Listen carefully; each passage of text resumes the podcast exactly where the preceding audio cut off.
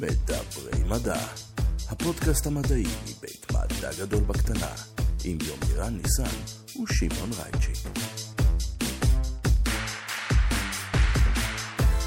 שלום וברוכים הבאים למדברים מדע, הפודקאסט הרשמי מבית מדע גדול בקטנה, והפעם מדברים מדע על כוס וויסקי. יומירן, מה שלומך? לחיים. חיים, שמעון, מה המצב? בסדר גמור, ויש לנו היום אורח אה, חוזר.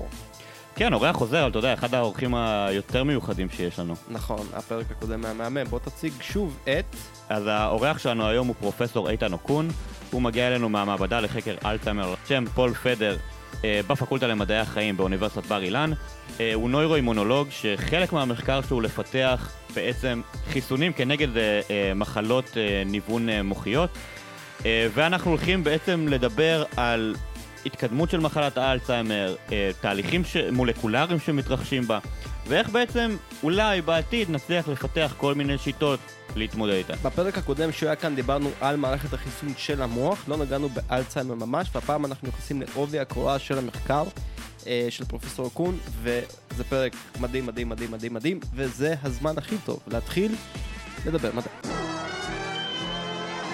פרופסור איתן אוקון, ברוך שובך, הפעם פנים מול פנים, מה העניינים? תודה רבה, בסדר גמור, על הכיפאק. על הכיפאק אה, לחיים. אה, חיים. פעם כן. ראשונה שאורח מביא לנו אה, וויסקי, תמשיכו. actually, bourbon, ג'ק דניאלס. כן, זה אפילו לא, זהו. האיכות חוצה. את תקציב הפודקאסט הזה. לגמרי. בכל פרמטר. שווה להביא אורחים. לגמרי. נכון, בעיקר ב live, בזום זה לא היה עובד טוב. בפרק הקודם שהתארחת דיברנו על מערכת החיסון של המוח, ועוד פרק אחד שעלה, גם אם אה, לא במאה אחוז ידעת, זה פאנל החיסוני קורונה וואלה. שנוכחת בו. אה, פאנל מאוד מאוד מעניין, אה, הפאנל הראשון, אפשר לשמוע אותו בערוץ של הפודקאסט. אפשר לשמוע אותו כפרק של הפודקאסט, ואת כל הפאנל של מדברים מדע, אנחנו נעלה לשם. אה, אז בוא ספר לנו על מה אנחנו נתמקד, במה אנחנו נתמקד היום, אה, ואולי גם על הדרך תזכיר קצת את המחקר שלך ואת תחום ההתמחות שלך. אז היום חושבים שחלק משמעותי מהאיתחול וההתקדמות של אה, מחלות ניוון עצבי באופן כללי ואלצהיימר באופן ספציפי, אני אומר אלצהיימר כי זה פחות או יותר תחום המחקר שלי, מתווך על ידי מערכת החיסון. ואם אנחנו יכולים או יודעים איך להשפיע על מערכת החיסון, אנחנו עשויים להשפיע על מהלך התקדמות המחלה, למשל האלצהיימר. אלצהיימר, אה, בוא, בוא קודם נבין קצת מה אלצהיימר עושה. אם כי גם את זה הזכרנו כמובן. הזכרנו, אבל בגלל שאנחנו הולכים לדבר פה על קצת מנגנונים, ו... לצלול, כן. כן, אז כדאי להזכיר טיפה בשורה את המחלה ואת כן. הסימפטומים שלה ואת הפרוגרסיה שלה, ומשם נזרום.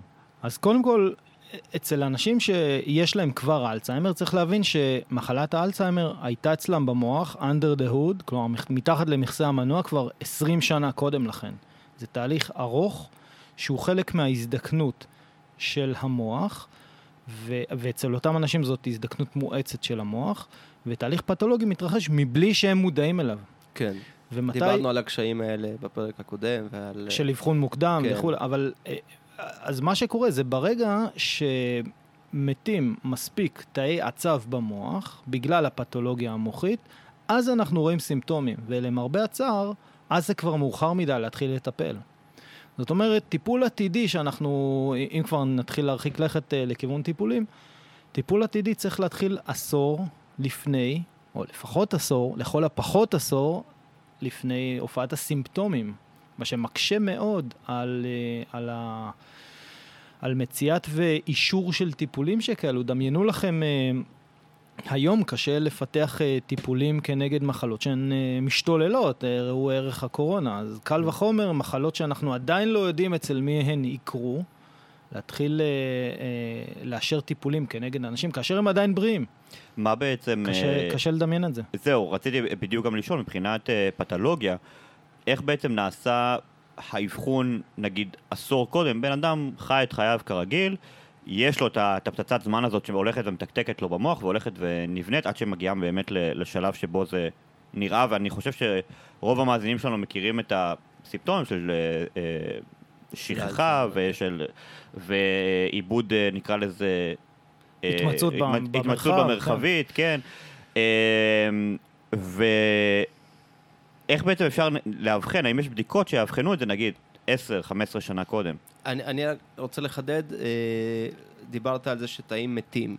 זאת אומרת, אה, האם ב-10-20 שנה לפני זה תאים כבר מתחילים למות, וזה פשוט לא מספיק משפיע, או שמשהו אחר קורה שגורם להם למות בהמשך? אני אסביר. במהלך העשורים שלפני הופעת הסימפטומים שאתה עכשיו תיארת היום, אירן, אה, לפני אה, מחלת האלצהיימר, יש אה, מספר תהליכים פתולוגיים שמתרחשים. התהליך הראשון שאנחנו יודעים עליו זה הצטברות של חלבון בשם המילואיד בטא. זה חלבון מאוד מפורסם בעולם של האלצהיימר, כבר 25 שנה פלוס מנסים אה, לפתח אה, כנגדו טיפולים. ו- וזה הדבר הראשון שקורה, או הכי בולט שקורה. זה דבר- חלבון שמופיע, אנחנו מכירים אותו רק בהקשר של האלצהיימר, או שיש לו עוד תופעות בגוף? כי אמרת, אנחנו מפתחים אה, טיפולים נגדו. נכון. התכוונתי כנגד אה, בהקשר של אלצהיימר, אבל הוא בהחלט מופיע גם בדמנציות נוספות. זאת אומרת, אלצהיימר הוא סוג אחד של דמנציה. אה, יש דמנציות נוספות, לואי בדי דמנציה, LBD, שגם כן המילואיד בטא הוא מרכיב בה. אבל נתייחס שנייה לאלצהיימר בגלל שזו הפתולוגיה שמשפיעה על מירב האנשים המבוגרים שחולים בדמנציה, מעל 65 אחוזים. רק, רק חשוב לי להגיד עוד, עוד שנייה אחת uh, קודם, זה שהמילואיד הזה מופיע לא רק uh, בגוף האדם, לא רק מייצור שלנו, לא רק כאילו מייצור של בני האדם, אלא שגם חיידקי המעי שלנו, uh, במחקר אגב שנעשה בטכניון, במעבדה של פרופסור לנדאו, אה, מיטל פרסם- לנדאו. מיטל לנדאו. הם הראו שהמילואיד הזה נוצר גם על ידי אה, חיידקים שגדלים אצלנו במעי ומייצרים אותו כחלק מהפלורה הטבעית שלנו. אמרתי לך שזה רעיון מאוד רע להכניס אותם לשם. מלכתחילה. אז אה, אנחנו, זה פותח המון, אה, המון נושאים, זאת אומרת, אה, נשאיר את זה כהערת אגב אה, שחיידקים מייצרים חלבונים אמילואידים, זאת אומרת, זה איזשהו מבנה כימי של החלבונים הללו, שבעבור החיידקים הללו זה משמש כהגנה בפני חיידקים אחרים. אבל נשים את זה שנייה בצד, נחזור לזה אחר כך. ונחזור למה קורה במהלך העשור שניים לפני הופעת הסימפטומים. אמרנו שהמילואיד בטא זה אחד החלבונים שמצטברים במוח, וממש לפני שמתחילה להופיע דעיכה קוגניטיבית, אותה חוסר התמצאות ש... שתיארת היום, אירן, ו... ושכחה של פרטים ושמות, מתחיל, אה, מתחילה להתרחש פתולוגיה נוספת בחלבון שנקרא טאו. חלבון הטאו הוא חלבון שמייצב את השלד, את הפיגומים של התא. הפיגומים נקראים טובולין, בעזרתם הוא שומר על המבנה שלו. ברגע שחלבון הטאו מתווספים אליו זרחנים, אטומי זרחן, בכמות גדולה, הוא מתחיל להתפרק. ברגע שהוא מתפרק, הוא לא מסוגל לייצב את הפיגומים של התא, את חלבוני הטובולין, ובמצב הזה התאים מתחילים למות, הנוירונים מתחילים למות. אנחנו מדברים רק על אה, תאי מוח, או שזה... תאי הצו. תאי הצו. הפתולוגיה הזו מתרחשת בתאי הצו. ומאיפה זרחן מגיע אלינו? אה, אז-. בכמות גדולה הוא נמצא אצלך בגוף, יחסית. יש כן. המון זרחן בתאים שלנו, ובכל רגע נתון יש חלבונים שהתפקיד שלהם הוא להוסיף אטומי זרחן לחלבונים, ומנגד החלבונים, שהמ... או אנזימים מה שנקרא, שהמטרה שלהם היא להוריד את אותם אטומי זרחן מהחלבונים. וב... ובדרך כלל יש איזשהו איזון בין קבוצות, אה, אה, אה, זאת אומרת בין חלבונים שמוסיפים זרחנים לבין חלבונים שמסירים את הזרחנים הללו. חשוב לי רק להגיד בהקשר הזה של זרחן, להוסיף עוד איזשהו משהו. זרחן, אתה יודע, כשאומרים את זה בהקשר הרחב, מדברים על זה, אתה יודע, אולי כחומר לחימה לא חוקי, אתה יודע, פצצות זרחן, כל הדברים האלה, וזה ישר קופץ לראש לאנשים. אבל זרחן הוא, הוא חלק אקוטי בחיים שלנו, המטבע האנרגיה של התא, ה-ATP, זה בעצם טריפוספט, זה ה-TP. זאת אומרת, חשוב מאוד הזרחן בתפקיד הזה של בעצם מטבע אנרגיה. השלד של ה-DNA שלנו וה-RNA שלנו, יש בו זרחן שבעצם מחזיק את כל המולקולות המאוד מורכבות האלה. זרחן יש לו חלק אקוטי ובלתי נפרד מהחיים שלנו כמו שאנחנו מכירים אותם. אז כן, ו- וחלבון הטאו, כמו כל, כמו המון המון חלבונים, הם, הם, הם מצומדים אליהם, אטומי זרחן. הבעיה מתחילה, או במחלה הספציפית הזאת, הבעיה מתחילה כשיש חוסר איזון בין הוספת אטומי הזרחן לחלבון לבין הסרת אטומי הזרחן. לא משנה כרגע מה הסיבות, לא ברורות הסיבות לחלוטין, אבל יש עודף בהצטברות של אה, אטומי אה, זרחן באותו חלבון תאו, ולכן הוא מתפרק מהשלד התאי, מהמולקולות הטובולין הארוכות האלה שמחזיקות את המבנה של, החל, של התא, וברגע שהתא אין לו את הפיגומים שלו, הוא קורס ומת. עכשיו, ולכן, בעיקר אחרי שמתחילה הפתולוגיה הזו של טאו, אנחנו מתחילים לראות סימפטומים של שכחה. למה? משום שהרבה מאוד תאים שיש להם תפקיד קריטי ב... אה, בקידוד הזיכרון שלנו, בתפקוד המוח, אז אה, אה, מתים, ולכן יש פגיעה בתפקוד, הפונק... התפ... בתפקוד של אותם תאי, תאי הצו. כלומר. המבנה המורכב הזה, ש... ש... ש... שבעצם... הופך אותנו למי שאנחנו. שהופך אותנו למי שאנחנו, אותו, אותה רשת ניורונים. נכון. אה, כי איש מחשבים זה, זה מצחיק, כי זה נקרא על שם, ועכשיו אנחנו מדברים על הדבר האמיתי. אה, אנחנו מתחילים להוציא מזה חלקים, והדבר הזה, למרות שהוא מאוד עמיד, יש לציין שהמבנה הזה... הוא עמיד במשך עשורים של החיים אח, שלנו. אחת הסיבות שהוא כל כך טוב זה כי חלקים ממנו, אפשר להוציא אותם והמערכת עדיין תעבוד. לא רק זה, יש לך גם הרבה מאוד מנגנוני תיקון. נכון, לא, אבל אני מדבר נטו ברמה כן. המתמטית, הדבר הזה פשוט מדהים. אבל אה, אוקיי, ו- ופ- ופה נוצר בעצם... אז- אז זה זה- מחזיר אתה, אותנו אתה עכשיו- מזכיר מנגנוני תיקון, וזה מאוד חשוב, משום שנזקים ל-DNA של אותם תאים מתרחשים כל יום, ולמעשה, לא רק שהם מתרחשים כל יום, הם באופן ישיר, הרמה של הנזקים הללו ל-DNA תלויה במידת הפעילות של אותם תאי הצו. זאת אומרת, ככל שאתה שקוע ביותר פעילות קוגניטיבית, נוצרים יותר נזקים ל-DNA. למה? כי ככל שתאים, לא משנה איזה תאים, אבל אנחנו עכשיו מתמקדים בתאי הצו. ככל שהם פעילים יותר, נוצרים בהם, כלומר, משתתפים בפעילות קוגניטיבית. אני משחק שחמט, אני עכשיו קורא, אני לומד, אני שקוע, אני מנגן. אז נוצרים נוזק, נזקי DNA כתוצאה מ-reactive oxygen species. זוכר אוקיי. שדיברנו על אה, אה, רדיקלים חופשיים ונזקים ו double strand זה זה. הדברים האלה? זה זה. מולק... אטומי חמ... או מולקולות חמ... שמכילות חמצן, שיש להן אט- אה, אלקטרון עודף, והן מסוגלות לעשות, לגרום לנזק ל-DNA. אז, אז זה קורה באופן טבעי, זה נורמלי לחלוטין. כן. ומתי הנזק הזה מתוקן? כשאנחנו ישנים. אוקיי? ואם אנחנו מתחילים להיכנס, ל... או בין היתר, אחד מגורמי הסיכון למחלות ניוון עצבי, זה מחסור בשינה, או סטרס, שזה עקה, אה, ממושך, שמוביל אותנו למחסור בשינה. אנחנו מאוד מוטרדים, או שאנחנו מאוד עסוקים, או ש... וכולי וכולי. ואם אנחנו אה, נמצאים במצב הזה לאורך הרבה שנים, זה גורם לדעיכה קוגניטיבית. בגלל שלא מתאפשר תהליך תיקון ה-DNA. במהלך השינה מתוקן ה-DNA בתאי הצו שלנו. זה אה, מחקר אה, עדכני של אה, פרופסור ליאור אפלבאום מבר אילן, והוא הראה את זה בצורה מאוד מאוד יפה. זה מתקשר לנושא שלנו. עושה חשק ללכת לישון. תמיד. אבל רגע, רגע, שנייה, שנייה. אני עכשיו חוזר רגע אחורה, מתי בעצם אנחנו, בבדיקות שיש לנו היום, יודעים לזהות שנוצר איזשהו אה, אה, נזק מוחי? או נזק שהולך בעתיד הלא מאוד רחוק, או בינוני נקרא לזה, למחלת האלצהיימר. ובכלל, אני גם רוצה להוסיף, אה, מעניין אותי מאוד לשמוע איך אה, כל הדבר הזה אובחן, זאת אומרת, באיזה שלב של החיים, או אחרי סוף החיים של מי, אה, רואים את הנזק בתאים, זאת אומרת, איך כל הדבר הזה הגיע לידי אה, אה, זה שאתה תשב פה ותדבר איתנו על זה.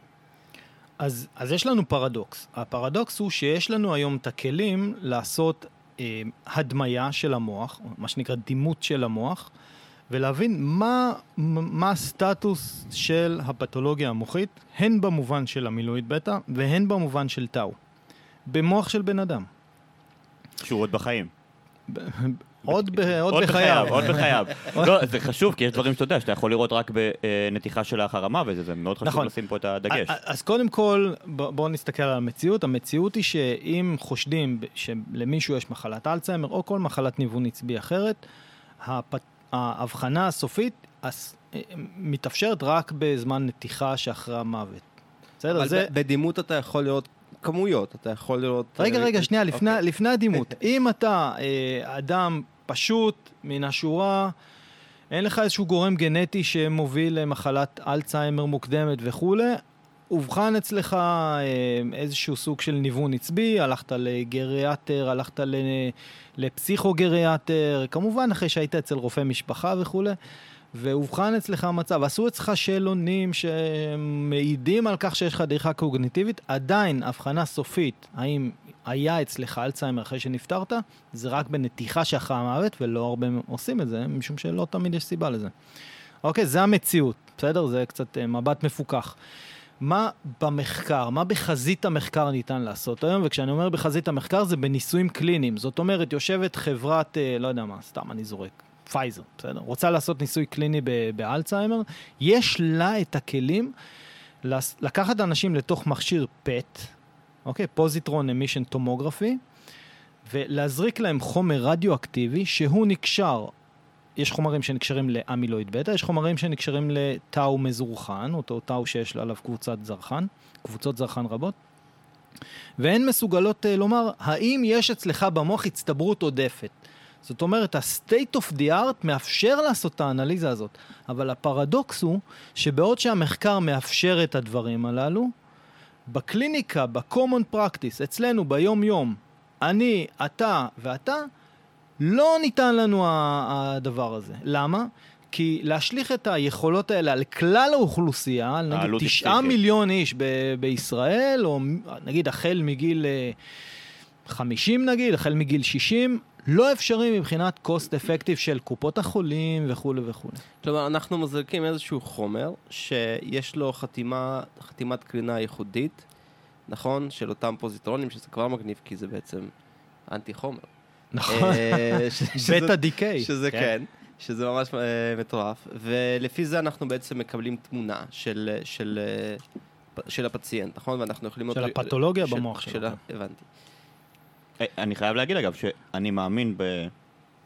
כמו שראינו את זה בהרבה מאוד אה, דברים, אתה יודע, כמו ריצוף די, אה, חומצות גרעין או חלבונים או כל דבר אחר, שזה זה עניין של זמן עד שבסופו של דבר תהיה לנו את הטכנולוגיה שזה כן יהיה בה cost effective, כי אתה יודע, היום לצורך העניין גברים מעל איזשהו גיל כבר עושים קולונוסקופיה כ- כסטנדרט, או אפילו היום יש את הקולונוסקופיה, איך קוראים לזה, הלא פולשנית, ונשים עושות ממוגרפיה כל כמה זמן לאבחון של סרטן השד. אז אלו, אלו דברים שכאילו הולכים ונכנסים אה, גם בקהי, בקהילה, כי בסופו של דבר יש איזשהו reduction של, ה, של המחיר בטווח הארוך, או פיתוחים חדשים לצורך העניין. עכשיו, אה, אוקיי, אז אה, חברת... אה, אה, אה, פייזר. כן, אני, אני לא רוצה, כאילו, אין, אין, אני לא עושה להם קידום אה, בחינם, אז איזושהי חברת אה, תרופות רוצה לפתח, יש לה את הכלים כדי לעשות את, ה, את האנליזה המוקדמת הזאת, והם כבר רואים את, ה, את ההתחלה של הדעיכה הזאת באיזשהו זה, וכמו שאנחנו, וחיסונים, כמו שאנחנו גם הולכים לדבר בפרק הזה, זו הרפואה המונעת הטובה ביותר שיש לנו. מה בעצם אה, אנחנו יכולים לעשות מהרגע שיש לנו, נקרא לזה איזושהי inclination, איזושהי התחלה של הליך שמאובחן על ידי השיטות המדעיות המתקדמות ביותר, כדי בעצם לעצור, למנוע, להסיט, לדחות את ה... נקרא לזה, את המצב הבאמת לא נעים הזה. חיסונים וספורט. אז, אז קרה פה דבר... ושינה. ושינה. אז, אז קרה פה דבר מעניין ב, בעולם של האלצהיימר. בעולם של האלצהיימר אה, התחילו לפתח חיסונים לפני שהבינו באמת את הביולוגיה הבסיסית של המחלה, את האטיולוגיה של המחלה, מה שנקרא. זאת אומרת, אה, ניסו קודם חיסונים מבלי שהבינו, זאת אומרת, ידעו במקביל שיש הצטברות של, כמו שדיברנו קודם, המילואיד בטא וטאו וכולי, אבל לא הבינו למה בעצם המוח מתקשה להיפטר מאותן הצטברויות של חלבונים אה, במוח. כלומר, יש פה איזשהו, נקרא לזה שוק, סוג של אה, אה, סיבה ו- ומסובב, זאת אומרת, לא יודעים כאילו, האם ההצטברות גורמת ל- לדבר אחד, או שההצטברות נגרמת כתוצאה, בגלל, נכון. כתוצאה, כן. נכון, נכון מאוד. אז מה, ש... מה שהתחילו להבין היום אה, זה... אז קודם כל ככה, במחקרים בבעלי חיים, הגיעו למצב שבו חיסונים כנגד המילואיד בטא, כלומר הפעלה של מערכת החיסון, או לגרום לה ללמוד, להגיב כנגד המילואיד בטא, אה, הייתה מאוד אפקטיבית. לוקח עכבר שיש לו, שמבטא הרבה מאוד המילואיד בטא, או עכבר שמבטא הרבה מאוד טאו, מזורחן. ו- ויש לו נזק מוחי ופגיעה קוגניטיבית וכולי, ואתה מחסן כנגד הדברים הללו, זה, זה, זה מאוד אפקטיבי. אבל בניסויים קליניים בבני אדם, הסיפור הזה נכשל. נכשל שוב ושוב ושוב, אוקיי? עכשיו, ואז אנשים שואלים את עצמם, רגע, אז מה, מה אנחנו מפספסים פה? ולאחרונה, ממש בשנים האחרונות, הבינו שככל הנראה, התאים שאמונים על הפירוק של אותם חלבונים, המילואיד בטא למשל, יש הבדל מהותי בין המילואיד בטא לטאו. הזכרנו המילואיד בטא וטאו, המילואיד בטא מצטבר מחוץ לתאים, בצברים חלבונים גדולים. הוא מצטבר בתוך התאים. ו, ויש לזה משמעות uh, מאוד גדולה במובן של איך מערכת החיסון של המוח, שזה בא לידי ביטוי על ידי תאים שנקראים תאי מיקרוגליה, מתמודדת עם אותם חלבונים. אז רק בשנים האחרונות התחילו להבין שתאי המיקרוגליה הם המפתח להבין למה המוח שלנו מתקשה להתמודד עם אותם חלבונים. מסתבר שתאי המיקרוגליה באופן כרוני, כשהם כלומר מתמשך, הם נחשפים לחלבונים שגורמים לנזק לרקמה המוחית, הם הופכים, אה, או הם עוברים תהליך של טולרנטיות, כלומר הם תהליך של סבילות. הם הופכים להיות פחות ופחות יעילים בהסרת האיום במרכאות הזה, החלבוני הזה על המוח.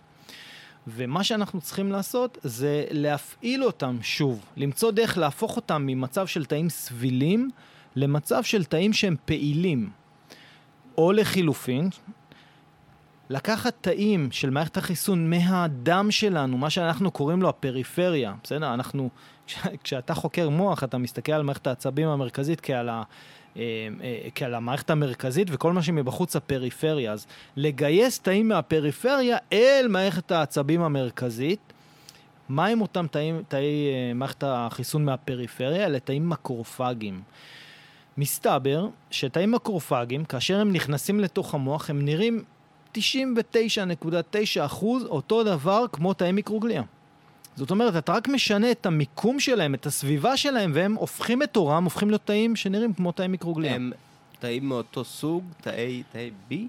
לא, אלה תאים שהם אה, אה, מה שנקרא antigen presenting cells, תאים מציגי אנטיגן, שיש להם תפקיד חשוב מאוד ברק... בכל רקמה, בריאות, בכבד, בעור, יש להם... הם אחראים על הזיהוי של הפתוגנים? בין היתר, הם לא התאים היחידים, אבל הם בין היתר. ו- ובמוח הם פשוט נקראים תאי מיקרוגליה. בסדר? המקור ההתפתחותי העוברי שלהם הוא שונה, זאת אומרת, הם נודדים ממה שנקרא יוק שק במהלך ההתפתחות העוברית, אבל למהלכה למעשה כמעט אי אפשר להפריד ביניהם. אז או שאנחנו מפעילים מחדש את אותם תאי מיקרוגליה במוח, או שאנחנו מגייסים תאי מקרופגים מהדם שלנו אל תוך המוח. ומה שזה גורם, זה גורם ליכולת מחודשת, רג'וביניישן כזה, הצערה של מערכת החיסון המוחית שלנו, ויכולת מחודשת להתמודד עם אותם חלבונים. זה, זה מה שאנחנו יודעים היום, ואני אגיד עוד משהו אחד קטן, מחקר פרובוקטיבי, מה שנקרא, מה, מהשבועות האחרונים, מראה שאותם תאים מסוגלים להפוך סוג אחד של הצטברויות המילואידיות במוח לסוג אחר. זאת אומרת, עד היום התייחסנו לכל הצברים של המילואיד בטא במוח אה, כאילו הם היו מקשה אחת. ומסתבר שיש כמה סוגים, ויכול להיות שמה אה, שאנחנו קוראים לו אה, אה, diffused plaque amyloid בטא, כלומר צברים דיפוזיים שהם אה, פחות מהודקים של המילואיד בטא, הופכים על ידי אותם תאים מיקרוגליה שהם כן פעילים, לצברים שהם מאוד אדוקים, כאילו סוג של אחסנה אה, לטווח ארוך. באופן כזה שהם לא יגרמו לנזק. אז זה המחקר העדכני בנושא. אני, אני חייב להגיד ש, שבקטע הזה תמיד מדהים אותי, וזה כאילו משהו שהוא באמת כמעט ייחודי לגמרי לכל התחום הזה של מדעי המוח, שככל שהטכנולוגיות והשיטות שלנו אה, מתקדמות לנבור ברקמות האלה של המוח בצורה יותר אה, אה, עמוקה ומתקדמת ורגישה, התוצרים שלנו כאילו משתנים בצורה פסיכית, בין אם זה לגלות תתי סוגים של אה, תאים שונים. אתה יודע, פעם היינו אומרים, לא יודע מה, יש רק סוג אחד של נוירונים. אז היום אנחנו יודעים שכבר יש כאילו עשרות תתי סוגים של נוירונים אה, שונים. ואתה יודע, אה, פתאום כאילו אה, שינוי מסוים ספציפי על איזשהו פפטיד אמילואידי, שזה בסופו של דבר איזשהו, אה, זה לא חלבון שלם, זה איזשהו פפטיד, שזה שרשרת של חומצות אמינו, יש איזושהי מודיפיקציה שגורמת לזה להיות דומה, אבל לא בדיוק. וזה פשוט מדהים אותי ההתקדמויות האלה, ש... והקפיצות המאוד מדהימות, מטורפות האלה שעושים במדעי המוח, וזה... הטכנולוגיה שמע, בקטע הזה מתקדמת אם בקצב נעשה פעם פסיכי. פרק על דברים שידענו פעם והסתברו כלא נכונים. זה... לא, לא, אני לא מדבר רק על לא נכונים, אני מדבר על דברים לא, שהתבדרו לא. כנכונים כן, והורחבו. והורחבו אה, ספציפית כן. אה, בחלק הזה של הגוף. מחלת האלצהיימר, אנחנו יודעים עליה משנת 1906, מאז שדוקטור אלצהיימר אפיין אותה לראשונה. אוקיי, אה. אבל ההתקדמות המשמעותית היא באמת בעשור האחרון, לגבי הבנה מולקולרית של המחלה, ויש להניח שההתקדמות הזאת בהבנה תלך ותתגבר עם הזמן. כן, ככל שאנחנו יכולים לרדת ברזולוציות יותר טובות, ממש אל, ה, אל המנגנונים המולקולריים הספציפיים כן. אה, שדוחפים אותה, אבל בואו בוא בעצם... אה, רגע, רציתי, רציתי רק כן. לשאול, אה, בעצם למה תאי מיקרוגליה מאבדים את היכולת, אה, הופכים לסבילים. הופכים לסביליים? זאת אומרת, יש להם את הטולרנטיות הזאת, האם- אנחנו יודעים את זה בכלל? אז אה, מה שאנחנו יודעים זה שעצם החשיפה למצב דלקתי ממושך הופך אותם לטולרנטים. זאת אומרת, עצם החשיפה לאמילואיד בטא באופן יומיומי במשך אה, חודשים ארוכים בעכבר או שנים ארוכות ב- באדם, הופך אותם לטולרנטים. וזה משהו שקורה בעוד אה, תאים במערכת החיסון, או שזה טריק? במוח זה, עד כמה שאנחנו יודעים היום, זה רלוונטי לתאי מקרופגים.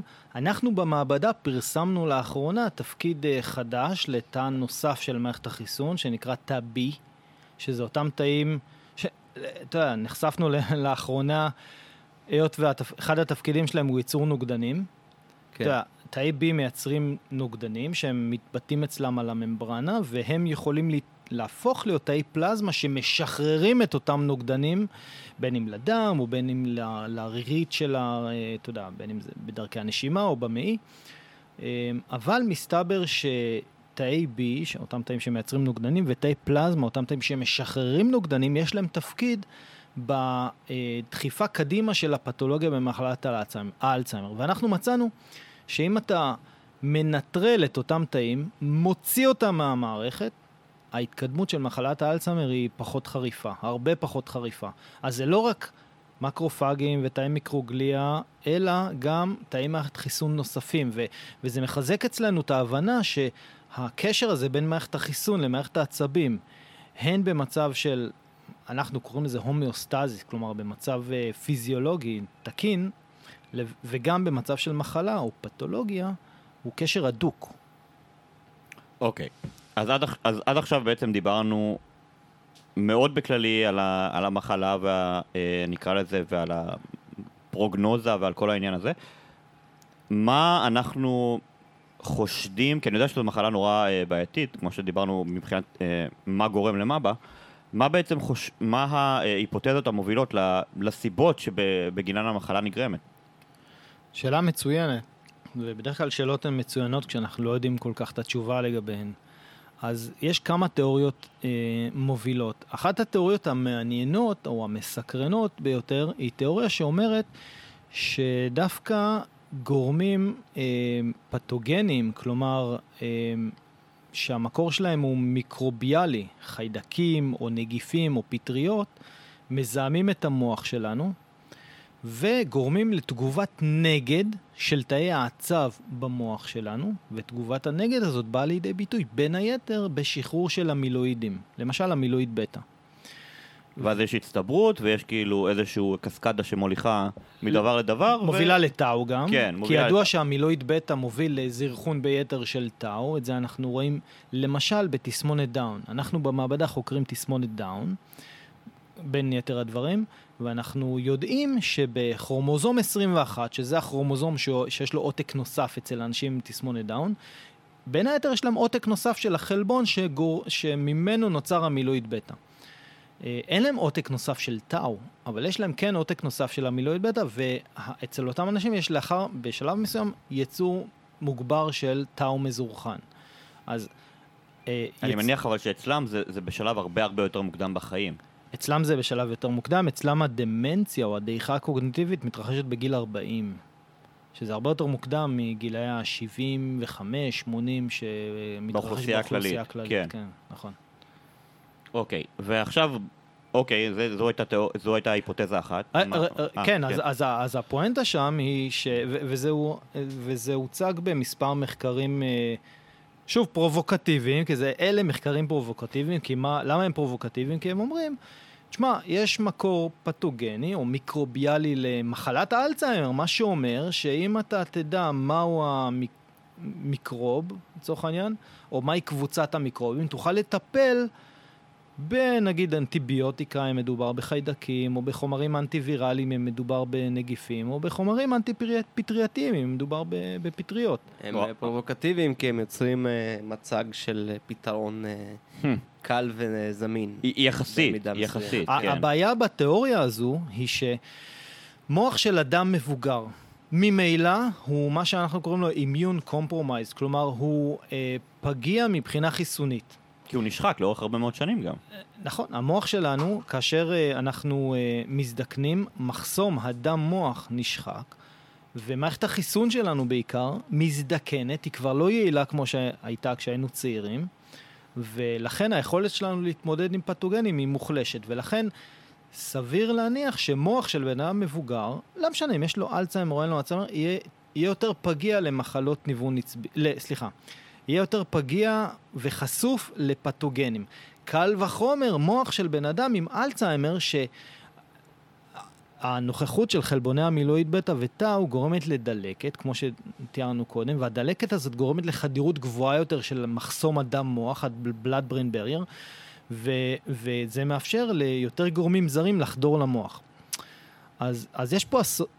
מתאם או אסוציאציה גבוה בין הנוכחות של פתוגנים לבין המוח של אנשים שחולה, שחולים באלצהיימר. ו- והאתגר עכשיו הוא להפריד את הסובב ומסובב, כמו כן. שדיברנו קודם. כן.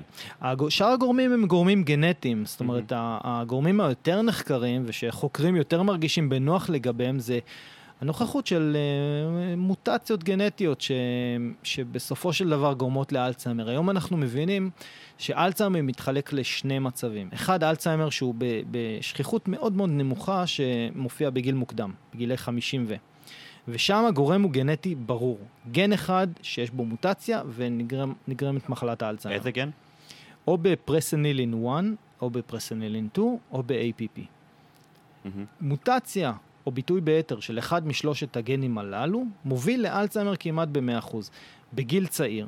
אבל מעל 95% מהמקרים, מה שאנחנו, טוב, רוב האנשים מכירים, נגרם כתוצאה לא מגורם גנטי מאוד ברור. היום אנחנו יודעים שיש גורמים גנטיים שמעלים את הסיכון, למשל גן בשם APOE4. מעלה את הסיכון שלנו לחלות במחלת האלצהיימר. ובדומה לגן הזה, אופיינו עוד הרבה גנים שיכול להיות שהתרומה המצטברת של כל הגנים האלה ביחד מובילה לאלצהיימר בגיל מבוגר. אבל הקשר הסיבתי עדיין לא... אז חושבים ש... זאת אומרת, אפיינו את כל אותם גורמים גנטיים, למה התרומה שלהם, באיזה מסלול מולקולרי הם משתתפים במוח, וחלקם משתתפים במסלול של אה, יצור מוגבר של המילואיד בטא, וחלקם משתתף בפגיעה במערכת החיסון, וחלקם משתתף במסלול של אפוי 4, שתיארתי אותו קודם, וכולי וכולי. ח- חשוב לי גם להגיד בהקשרים האלה. פשוט, אתה יודע, אני מסתכל על זה עכשיו כאילו מהכיוון של אה, גנטיקאי וה- והקושי הבאמת אה, נוראי ש- שיש בעניין הזה. אתה לוקח אנשים מבוגרים, אתה לוקח אה, דגימות DNA מהם, אתה מנסה לחפש איזה שהן אה, אה, מוטציות שיש בהן שינוי משמעותי. עכשיו, פה גם, זה, האנליזה הזאת נקראת אה, אנליזת GWAS, שאתה בעצם כאילו לוקח את הגנום, עושה השוואה ל... אה, לרפרנס אה, ג'ינום שלך, שזה הגנום ההומני הרגיל, ואז אתה מתחיל לחפש את הדברים שאתה חושד בהם שיכולים להשפיע על ההופעה של הפנוטיפ הזה. הקטע הוא הרעש. יש לך שונות מובנית בין אנשים. אני ואתה, ה-DNA שלנו אה, אומנם דומה, אבל הוא לא זהה. ועכשיו אתה צריך להתחיל לסנן מזה את כל גורמי הרעש, ובגלל שמדובר באנשים מאוד מבוגרים, שהחיים שלהם מאוד מאוד שונים אחד אה, מהשני. הם צברו מוטציות, הם צברו שינויים. הכמות רעש שנכנסת לך לתוך האלגוריתם היא ענקית. ועד שלא יהיו לנו את הכלים, וזה דברים כמובן שעובדים עליהם, יהיה לנו מאוד מאוד מאוד קשה אה, לפענח מנגנונים כל כך מורכבים, שלפעמים אגב כאילו...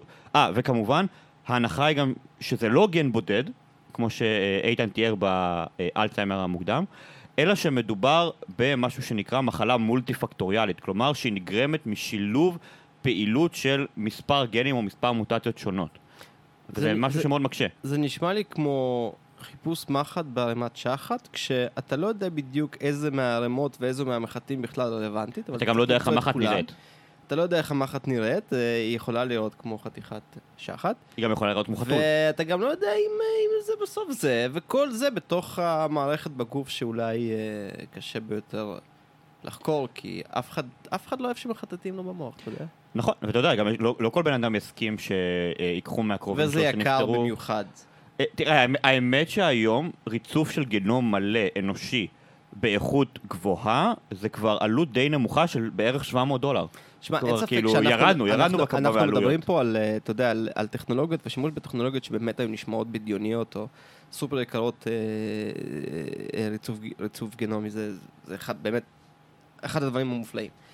אה, אבל אה, הייתי רוצה לשמוע קצת על התהליך, זאת אומרת, מה באמת עושים, כי זאת נשמעת כמו משימה רק מהמספרים, זאת אומרת, כשאתה מדבר על לחפש פיתוי אפשרי של אחד מתוך כמה גנים אפשריים, אה, בגוף כשאתה- האדם יש מעל 20 אלף גנים, בערך 20 וחצי אלף גנים. כשהתהליך לא מובן ב-100% והוא לוקח גם הרבה מאוד שנים, מה עושים כדי לעשות סדר בכל הדייסה הזאת? אני אהפוך לך את זה ליותר מורכב. אתם עכשיו בדיאלוג אה, הזה, תודה, שעה- יופי. שעה ביניכם, אתם התמקדתם בגורם גנטי. כן, מה אם הגורם הוא לא גנטי? עטלף, עוקצני. לא, זה- תמיד הפולבק של שמעון, כאילו, תמיד לקחת נכון. את זה לכיוון העטלפים. תמיד תאשים את העטלפים. כן. שתדע לך שאני אני זה שסיפר את המיתוס אה, על הקורונה. אני התחלתי אותו. כנראה בפודקאסט הזה גם. אז, אז אה, דוגמה לגורם שהוא לא גנטי, נתתי לכם קודם, הגורם הפתוגני. כן. ובדומה לגורם הפתוגני, יכולים להיות אה, גורמים נוספים. בנוסף לגורמים האלה יש אה, גורמים של, של לייפסטייל, מה שאנחנו קוראים לו, והזכרנו אחד קודם, מחסור בשינה. כן. מחסור בשינה באופן כרוני פוגע ביכולות קוגניטיביות וכולי. כן, אה, ספורט, מחסור בשינה, תזונה, אנחנו יודעים שהרבה נכון. דברים מקושרים בטווח הרחוק. חבר'ה, תנקו את הזרחן שלכם. דבר מהמוח. נוסף, דבר נוסף שמעורב במה מה שקראנו לו לייפסטייל, זה הנושא של תזונה. זאת אומרת, אה, תזונה זה משהו שאנחנו נוטים לחשוב אליו, עליו כמה שיותר תאכל, יהיה לך יותר טוב. זאת אומרת, אתה מזין את עצמך ביותר נוטריאנטים, ויטמינים או אנרגיה, חלבונים, סוכר. אנרגיה, שלא יחסר, מה שנקרא. אבל מסתבר שהגוף שלנו, הפיזיולוגיה שלנו עובדת אחרת. הפיזיולוגיה שלנו עובדת יותר טוב דווקא כשאנחנו נמצאים במחסור של אותם נוטריאנטים. כי שפע זה לא המצב הדיפולטי של המין האנושי. אם זה- אתה- אם אתה זוכר, דיברנו על זה לא- כן. בפרק עם נטלי, בהרחבה. ש- שהמצב ה- ה- הטבעי, האבולוציוני של בני אדם זה- זה אה, זה רעב. אה, אה, אתה יודע, אתה היית צריך לצוד או ללקט את האוכל שלך כל הזמן, אין דיברנו סופר. גם עם איתן על, על, על נכון, ה- נכון. אה, אוכל פעם ביום, על התזונה שלך, אה, ש- שגם אתה אמרת שאתה נכון. דוגל בה של אה, ארוחה אחת ביום, נכון? של הפסקת אכילה למשך אה, לפחות 16 שעות. לפחות 16 שעות, נכון. כדי לתת לגוף לבצע תהליכים שאחרת הוא פשוט לא ייזום. נכון. אז, אז לא רק שהיינו צריכים לחפש את המזון שלנו, והוא לא היה זמין לנו כל הזמן, אלא בפרקי זמן מסוימים, אלא גם היינו פעילים יותר תוך כדי חיפוש אותו מזון. זאת נכון. אומרת, לא ישבנו 16 שעות וחיכינו שיבוא השליח עם המזון. אתה מבין? אתה- שמעון, תפסיק לתכנת, תתחיל לרוץ. א', אני רץ, ואני עושה עוד דברים. האמת, אני אומר לך את זה, וזה תכלס אורח החיים בערך שלי כרגע. להריץ קודים בלינוקס. לא, אבל ניסית, שמעון, אה, לתכנת תוך כדי שאתה הולך על טרדמיל? וואי, זה... אני ראיתי אנשים שעושים את זה, ואני אישית את הספורט שלי אוהב לצרוך, אתה יודע, בצורה מרוכזת, בסוף היום, אה, בצורה אינטנסיבית. אני לא כל כך, אה, אני לא יודע אם זה טוב או כיף, או אם זה יפגע בתכנות או לא, אין לי מושג. ראיתי שאנשים שעושים את זה, וזה לא אנשים שאהבתי. כן, כי היום אני אני- צוחק, לא, יש, כי יש אני לנו בין המאזינים בטוח מתכנתים שהולכים על טרדמיל, תעשו את זה, לא, כי אתה, אתה צריך להיות. קצת אקצנטרי בחברה של ימינו כדי לעשות דברים מהסוג הזה, כי אתה יודע, אתה... תשמע, בחברה שבה לא אני עובד. יש שולחן עם גובה מתכוונן, והוא יודע לעלות לגובה עמידה, זאת אומרת, חשבו על זה. ו... והשקיעו הרבה כסף בזה. כן, אה, לא השתמשתי בפיצ'ר הזה, לא, השתמשתי בו פעם אחת כדי לראות ולהגיד, או, תראה איזה יופי, זה עולה לגובה עמידה. או, תראו את אה, הפיצ'ר. בדיוק, אבל שם זה נגמר. אה, אני לא יודע, אני לא כל כך מאמין בשילובים מהסוג הזה, אני אומר, כאילו להפך, אני אומר, אם אתה עכשיו מתכנת, או עושה משהו, תשב, תתכנת, אל תנסה לגנוב. תלך בזמן שהקצבת לזה ותעשה... אני לא יודע. מה איתך, רוב- הרוב המכריע של התכנון שלי נעשה על ידי גניבה מגוגל. כאילו, להריץ בסדר, איזה- זה את ה- תכנות, זה זה מה שצריך ללמד ב- כן. רגע, אוקיי, רגע, אוקיי. לפני, שאנחנו נכנסים לחוסר היכולת שלי לתכנת, אה, אני רוצה שנייה, זה, דיברנו על באמת בלגן אדיר בכל הקטע הזה של אה, אלצהיימר, הגורמים לאלצהיימר. ושוב, אנחנו לוקחים פה אלצהיימר כי זה פשוט הנושא שאתה חוקר במעבדה, אבל יש עוד מחלות אה, ניוון מוחיות אחרות ש- שיכולות להשפיע. יש כאן בלגן אטומי. כלומר, אנחנו לא יודעים באמת מה הגורם. הוא יכול להיות גנטי, הוא יכול להיות סביבתי, התנהגותי, יכול להיות פתוגני. והוא ליטרלי אטומי. או כן. שילוב, או שילוב. או שילוב, או, שילוב או, או, או מספר קומבינציות של אה, דברים שהאדם נחשף אליהם במהלך חייו, we don't know. ואנחנו התכנסנו כאן כדי לדבר על פיתוח של חיסון כנגד אותן מחלות. עכשיו, אם אני שנייה לוקח את זה לקורונה, שעכשיו, אתה יודע, זה, זה בכותרות, אז נוח לי לעשות פולבק לזה. אה, כשאנחנו מדברים על הקורונה, לקחו פה את הרצף של הנגיף, ריצפו אותו, על בסיס זה פיתחו אה, או מולקולות mRNA או אדנווירוסים או נוגדנים, מזריקים אותם, ויש איזשהו משהו שמאפשר חיסון כנגד הנגיף הזה. וזה זה לא איזה שיטה, אתה יודע, אלו שיטות שנחקרות אה, בין עשור לעשרות רבות של, לעשרות רבות של, אה, רבים של שנים, עשרות, עשרות רבות של שנים, נכון? כן. כן. אה, וואו. אה, מאוחר, אני מתנצל חברים. אה, וג'ק מעורב. כן, וג'ק מעורב. אמ, ממה אתה מתחיל לנסות לפתח איזשהו אה, חיסון לדבר הזה? ומה זה טוב, בכלל אומר מבחינתך גם חיסון לדבר הזה? אז אה, רק הערה אחת לגבי חיסוני הקורונה, אין, אין הרבה מאוד מיוחד בחיסוני הקורונה מבחינה של הפעלה של מערכת החיסון. אה, אנחנו יודעים את זה עשרות שנים. כן, זה די straight forward מבחינת כן. הטכנולוגיות המיושמות. אה, טכנולוגיית ה-mRNA, עשור האחרון, אוקיי, all good. הנושא של הניצול של חיסונים למחלות ניוון עצבי, אנחנו, בקונספט הזה אנחנו לוקחים את אותו, אה, לוקחים רצף שמקודד לאותו חלבון, המילואיד בטא, לא לכל החלבון, רצף קטן מאותו חלבון, ולא סתם רצף קטן מאותו חלבון, רצף שאנחנו יודעים שכשהוא יתורגם לחלבון, מי יגיב כנגדו מבין תאי מערכת החיסון? מי שיגיב כנגדו זה רק תאי מערכת חיסון שמייצרים נוגדנים. לא יגיבו כנגדו תאים שהם יוצרים תגובה ציטוטוקסית, מה שאנחנו קוראים לה. אה, בין היתר אותם תאים שחששו מהם, אה, אתה יודע, במהלך ההבנה של איך חיסוני הקורונה פועלים, אה, אותם תאים שיודעים לזהות תאים שמבטאים את החלבון ולהמית אותם וכולי, לא. אה, החיסונים שאנחנו עובדים איתם, הם מזוהים אך ורק על ידי תאים שמייצרים נוגדנים. אה, וזה עולם שלם של אה, איזה חלבונים מזהים תאי B שמייצרים נוגדנים, ואיזה חלבונים מזהים תאי T שיודעים להמית תאים וכולי. תאי T ציטוטוקסים, יש כמה סוגים של תאי T. לאותו רצף שמזהים אותו תאים שמייצרים נוגדנים בגוף, אנחנו מצמדים רצף של נגיף, של צהבת B במקרה שלנו. צהבת B זה נגיף שהוא מאוד מזוהה היטב על ידי, זה במקרה של החיסון שאנחנו עובדים איתו, ואפשר אפשר למצוא עשרות כאלה חלבונים.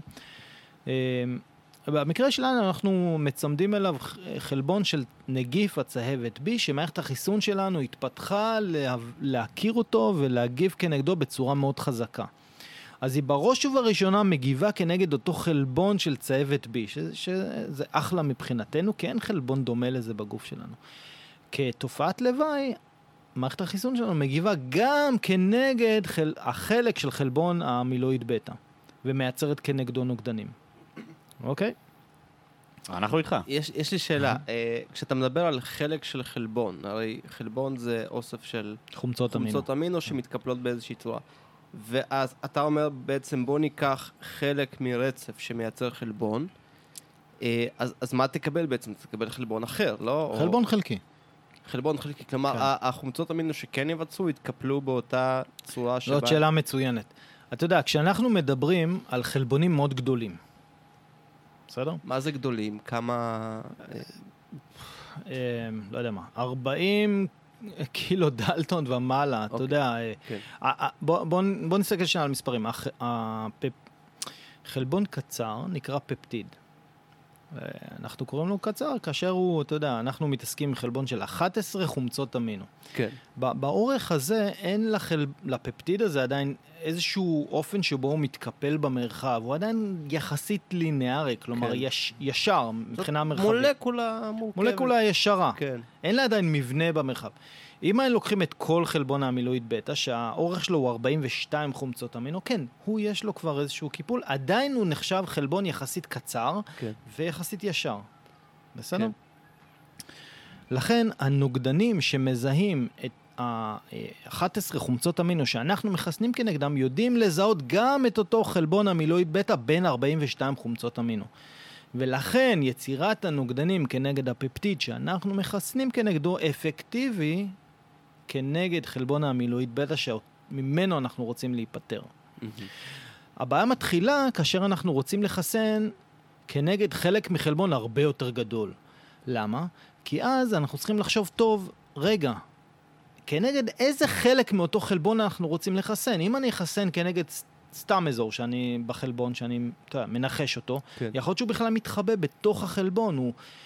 באופן שבו החלבון מתקפל במרחב, כן, החלקים שאתה יכול להיות יודע שהוא לנהל מוסתר, עליהם, יכול להיות שהוא מוסתר ממערכת החיסון, ואני בכלל לא, הנוגדנים, יכ- שיכול להיות שהם ייווצרו, בכלל לא יזהו אותו, כי הוא בכלל מוסתר עמוק בתוך, ה, בתוך החלבון. אני שנייה רגע רוצה לקחת אותך, באמת... אה, הכנסנו מולקולרי לא, מדי. לא, ח- לא, לא, להכניס מולקולרי, אתה יודע, זה- זה הפורטה שלי, אבל ללכת חצי צעד אחורה, כשאתה אומר בעצם לחסן, כש- אתה יודע, כשאנחנו אה, מדברים, שוב, אני...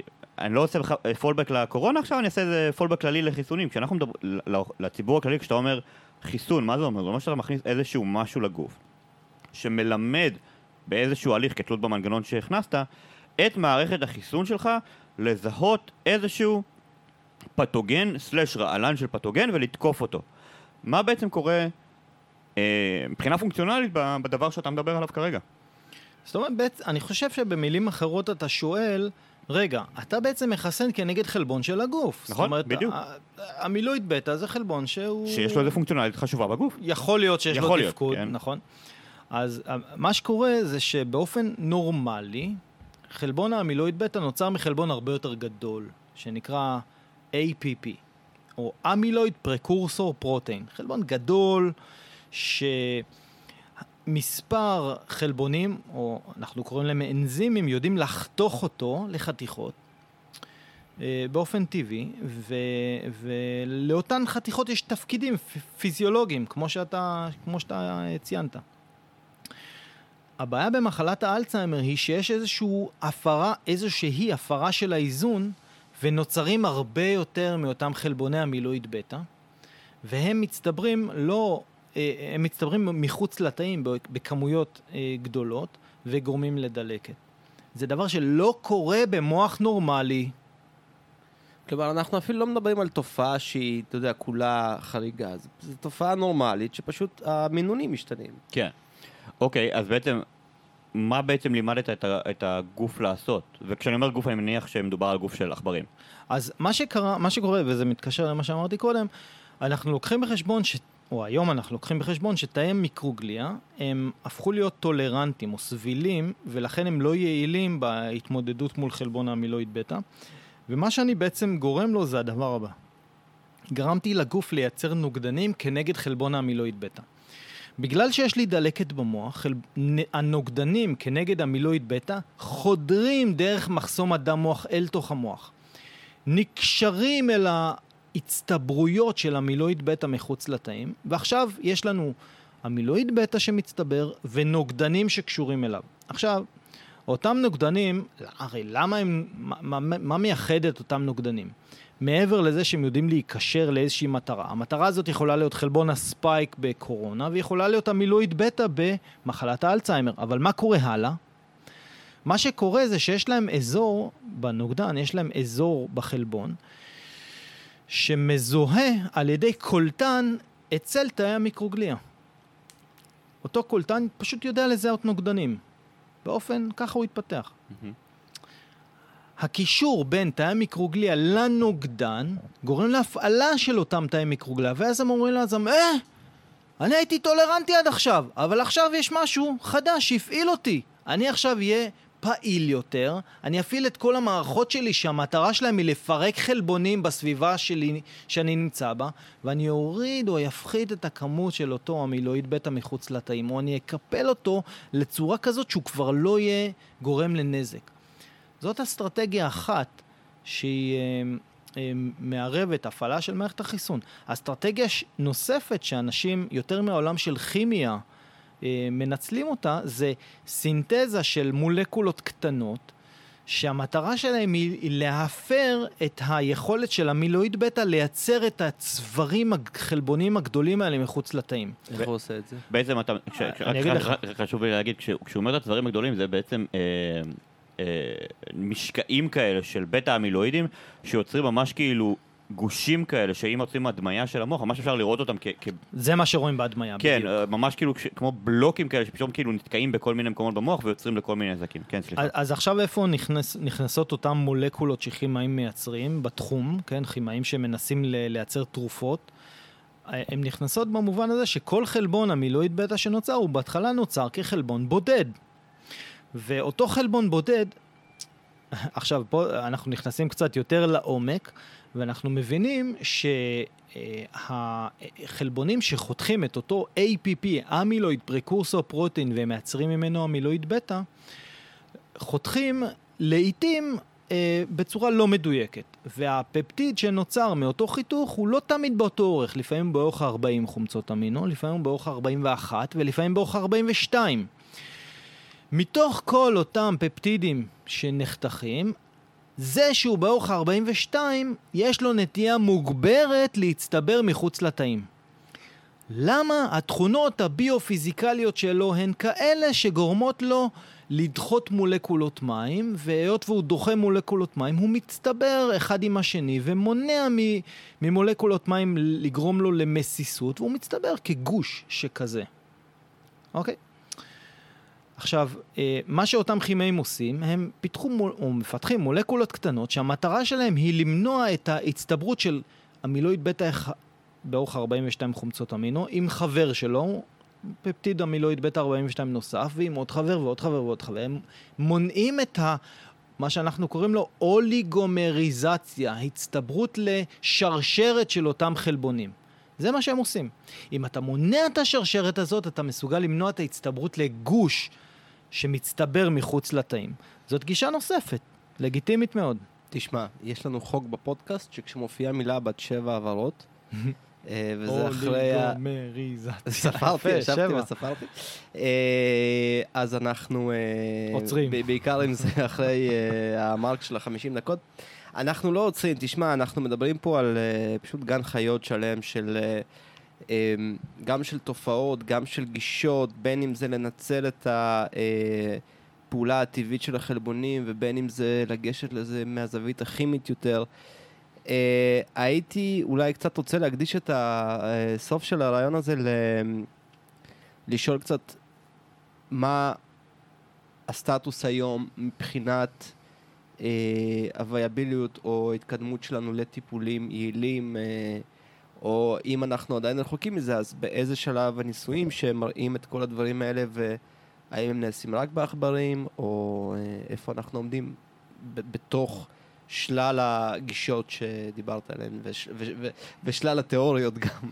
התשובה היא מורכבת, ובואו נעשה שנייה ריאליטי צ'ק, ונאמר שאין טיפול היום לאלצהיימר, בסדר? עם כן. כל מה שאנחנו מדברים, אנחנו יודעים על המילואיד בטא ועל אלצהיימר וכולי, אין טיפול לאלצהיימר. יש, יש תרופות שנותנים כדי להשפיע על יצירה של נוירוטרנסמיטורים כאלה ואחרים במוח. זה משפיע למשך מספר חודשים על הדעיכה הקוגניטיבית של האנשים המבוגרים, ש- כלומר, אנחנו שהיקירים עדיין שלנו. נלחמים בזה, בזה שאנחנו מנסים להילחם בנזק ולא בגורמים של הנזק, בסימפטומים. בסימפטומים, כן.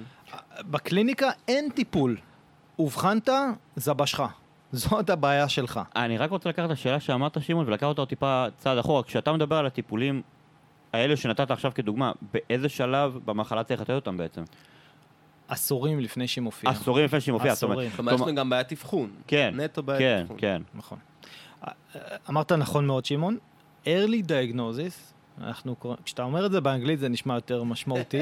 אה, באנגלית זה פשוט, כל דבר במדע באנגלית נשמע יותר כאילו, אתה יודע, That is correct. כן, כאילו, נשמע יותר חזק.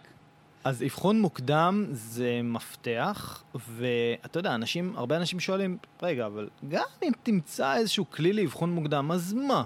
יש לך תרופה? לא. אבל עד שיהיה לנו כלי לאבחון מוקדם יעיל, לא נוכל לפתח תרופה. והרבה מאוד גישות אה, היום אה, מנוצלות כדי למצוא אבחון מוקדם. זאת אומרת, זה החזית פחות או יותר של ה... יש הרבה חזיתות למחקר, וזה אחת החזיתות של המחקר בתחום. תגיד, ומה קורה מוקדם? זאת אומרת, אנחנו יודעים בכלל מה התופעות שאנחנו מחפשים? אותה הצטברות של אה, לא. תאו מזורחן, כל זה קורה לא, רק... זה אנחנו יודעים. אנחנו יודעים מתי תאו מצטבר, אנחנו כן. יודעים מתי המילואידים. מצטבר. מה שאנחנו מחפשים היום במחקר, או מה שחלק מהחוקרים מחפשים היום במחקר, זה עד כמה מוקדם ניתן לאבחן את השינויים האלה, ב- בעיקר בשלוש רמות. אחת, בדם, שתיים, בסריברל ספיין פלואיד, ב-CSF, ושזו טכניקה יחסית פולשנית, ושלוש, בהדמיה. כן, כי אנחנו בעצם מתמודדים גם עם המורכבות והעלות הגבוהה של האבחונים האלה בטכנולוגיות שיש היום. אז CSF יש פה, אה, זה, זה גם מאוד לא נוח אה, לאסוף CSF מאנשים כל שנה. כן. אני, אם אתה חושב שנייה על, אתה יודע, איזה מבחן אני יכול לעשות לכל האוכלוסייה, בדומה לממוגרפיה וקולונוסקופיה וכולי. או בדיקות, או אפילו בדיקות דם אה, שגרתיות, כאילו להוסיף את זה כאיזשהו... אז אם זה. הבדיקת דם שגרתית, זה היה אחלה. כן. אבל עדיין בבדיקות דם אנחנו לא מצליחים למצוא סמן ביולוגי, מה שאנחנו קוראים לו ביומרקר, שוב פעם, באנגלית זה נשמע יותר משמעותי, שעוזר לנו להפריד בין האוכלוסייה שתחלה באלצהיימר לבין האוכלוסייה שאולי לא תחלה באלצהיימר. למה? אנחנו הרבה מאוד, אם תעשה סקירה ספרותית, אתה תמצא הרבה מאוד ביומרקרים שיבחנו אותם בדם, כלומר סמנים לאבחון מוקדם שמצאו אותם בדם, שהם ברמה גבוהה יותר אצל האנשים עם אלצהיימר, אבל מה? אתה רואה שכשאתה משווה כל סמן כזה בין האנשים שעומדים לחלות באלצהיימר לבין אנשים שהם לא יחלו באלצהיימר, יש איזו חפיפה מאוד משמעותית. הממוצע הוא גבוה יותר בין סמן א' אצל אנשים חולים לבין, או שיכלו לבין אלה שלא יכלו, אה, אבל יש חפיפה ביניהם. זאת אומרת, זה לא יכול להיות סמן שמבחין באופן מובהק בין שתי האוכלוסיות. כן. זה לא אחד או אפס. צריך פה להגיד גם שכשאנחנו מדברים על סטטיסטיקה, במיוחד של מספרים גדולים ושל מחלות ושל תופעות, צריך להסתכל לא רק על הממוצע או החציון, שזה מה שמדברים הרבה פעמים בכלכלה, אלא גם יש את העניין של הסטיית תקן. ואם אין לך כאילו איזושהי הפרדה משמעותית בין הסטיות תקן, מאוד מאוד קשה לך להגיע לאיזושהי תובנה קוהרנטית טיפולית. נכון מאוד. וזה נכון גם לבדיקות דם, זה נכון גם לבדיקות ב-CSF, וזה נכון גם להדמיה. ולא רק ש... עכשיו, הבעיה בהדמיה, כמו גם בבדיקות בדם, זה שאנחנו צריכים לבחון את השינויים לאורך זמן. זאת אומרת, כל אחד מהפרמטרים שנמדדו עד היום, זה לא שאני יכול לבוא ולומר, או, oh, יש לך ערך של ככה וככה, כמו שאנחנו מתייחסים לרמות של המוגלובין ורמות של ויטמין D וכאלה ואחרים. כל הדברים הללו, אנחנו מתייחסים אליהם כאל אה, שינויים לאורך זמן. יכול להיות שביני לבינך יהיה אה, רמה של המיל... טאו מזורחן ב-CSF ברמות שונות, אבל השינוי לאורך זמן יהיה, שונה, יהיה שונה משמעותית בינינו, וזה משהו שצריך לבחון אותו לאורך זמן. אז זה נכון להיום ה-state of the art בתחום הזה של אבחון מוקדם. האבחון מוקדם שלנו לא מספיק טוב כיום. זה מדהים כשאתה מסתכל כאילו גם על, על האוכלוסייה. כשאיתן אה, אה, מסי, אה, מדבר על, אה, על אוכלוסייה, תחשוב שאנחנו מדברים פה על אנשים שבני 50 ו-55 היום, בריאים, ויאבילים, חיוניים, הכל נראה טוב, עושים ספורט, מתאמנים, שומרים על תזונה בריאה, אבל יש להם כבר איזשהו הליך ש- שהוא מתקתק. ובגיל 70-75 יתחילו להופיע כל מיני אה, אה, סימנים אה, מקדימים ראשוניים, אה, ולאט לאט זה יחמיר. פה כאילו גם נכנס באמת הקטע אולי של, של, אתה יודע, של חיסוניות כלשהי, שברגע שנוכל להגיע לרמה של הורדה, של הזמני אבחון ושל מתן טיפול כלשהו בשלבים הרבה הרבה יותר מוקדמים, נוכל אולי למנוע ולהעריך את, את, בעיקר את איכות החיים של אותם אה, אנשים. אז, אז רק, עוד, רק עוד מילה אחת, עד שנגיע למצב שבו יש לנו או סמן לאבחון מוקדם יעיל, להפריד בין אנשים שיחלו בעתיד באלצהיימר לבין אנשים שלא יחלו באלצהיימר, ועד שיהיה לנו טיפול יעיל, אנחנו מוכרחים להיצמד למה שאנחנו במחקר יודעים כ-lifestyle changes שעשויים להשפיע על התקדמות התהליך. מה אנחנו יודעים? ציינו כבר שינה, אנחנו יודעים לגבי פעילות גופנית, ו- והדבר האחרון שלא לא כל כך הרחבנו על גביו זה מזון. ואני אגיד בצורה הכי, הכי קצרה שאני יכול, ככל שאנחנו פחות נחשפים למזון, כך מופעלים אצלנו בתאים של הגוף באופן כללי ובמוח באופן פרטני מערכות שיודעות לפרק חלבונים שמצטברים באופן לא תקין. זה תהליך שנקרא אוטופגיה. וזה הבסיס של מה שאנחנו קוראים לו צום לסירוגין או 16-8, שאנשים לעיתים מבלבלים אותו עם איזושהי אה, התערבות שהמטרה שלה היא להרזות. לא, המטרה של ההתערבות הזאת היא למנוע הצטברות של חלבונים פגומים במוח. Uh, כן, אני חושב שזה אחד מהפרקים האלה, אתה יודע, יומרן, שאנחנו גם מדברים על משהו שהוא מצד אחד uh, מאוד מאוד מאוד קשה לחלק מהאנשים, ואנחנו מדברים על נוגע מחלה... בחיים של הרבה מאוד אנשים. על מחלה נוראית, uh, כמו שאמרנו בפרק, בלי אבחון uh, מספיק טוב, uh, בלי פתרון זמין, ועם זאת, uh, כמו ברוב הפרקים שלנו, אנחנו שומעים על... התקדמות והבנה ומחקר, וחלק מהמטרה שלנו כאן היא לדחוף אנשים ל... לכל התחומים המרתקים האלה, דיברנו על אנטי חומר ודיברנו על מולקולות ודיברנו על נוגדנים וקצת על קורונה. ותשמע, פרופסור איתנו קון, זה, זה אחד הפרקים הכיפים האלה שמדברים קצת על הכל. קצת, אתה יודע, הכל מאוד רציני, ומצד שני נורא כיף להיות גיקים ולהיכנס לכל הנישות האלה. לגמרי. Uh, המון תודה לך על הזמן שלך, המון תודה לך על הג'ק דניאל שטיבל לנו את הפרק הנחמד הזה. בכיף. Uh, המון תודה לכם, המאזינים שלנו, שנמצאים איתנו uh, כל הזמן. אנחנו כבר, כבר עובדים על הפרק הבא, שיהיה גם בעוד שבוע. עד אז אתם כמובן וכרגיל מוזמנים להיות איתנו בקשר בכל הרשתות החברתיות, להקשיב לכל הפרקים כולל פרקי הפאנל uh, הראשון מביניהם על ה... חיסונים לקורונה, בהשתתפות בין היתר פרופסור איתנו קון, והפאנל השני אה, על העטלפים, שהיה לדעתי פאנל אה, נורא נורא נורא מהמם, ואנחנו כמובן נעלה עוד. עד אז תשמעו על עצמכם, תשנו טוב, אל תאכלו יותר מדי, ותחכימו בכל דרך שבה תמצאו לנכון. אנחנו היינו מדברים מדע, הפודקאסט המדעי הרשמי בית מדע גדול בקטנה. ביי ביי.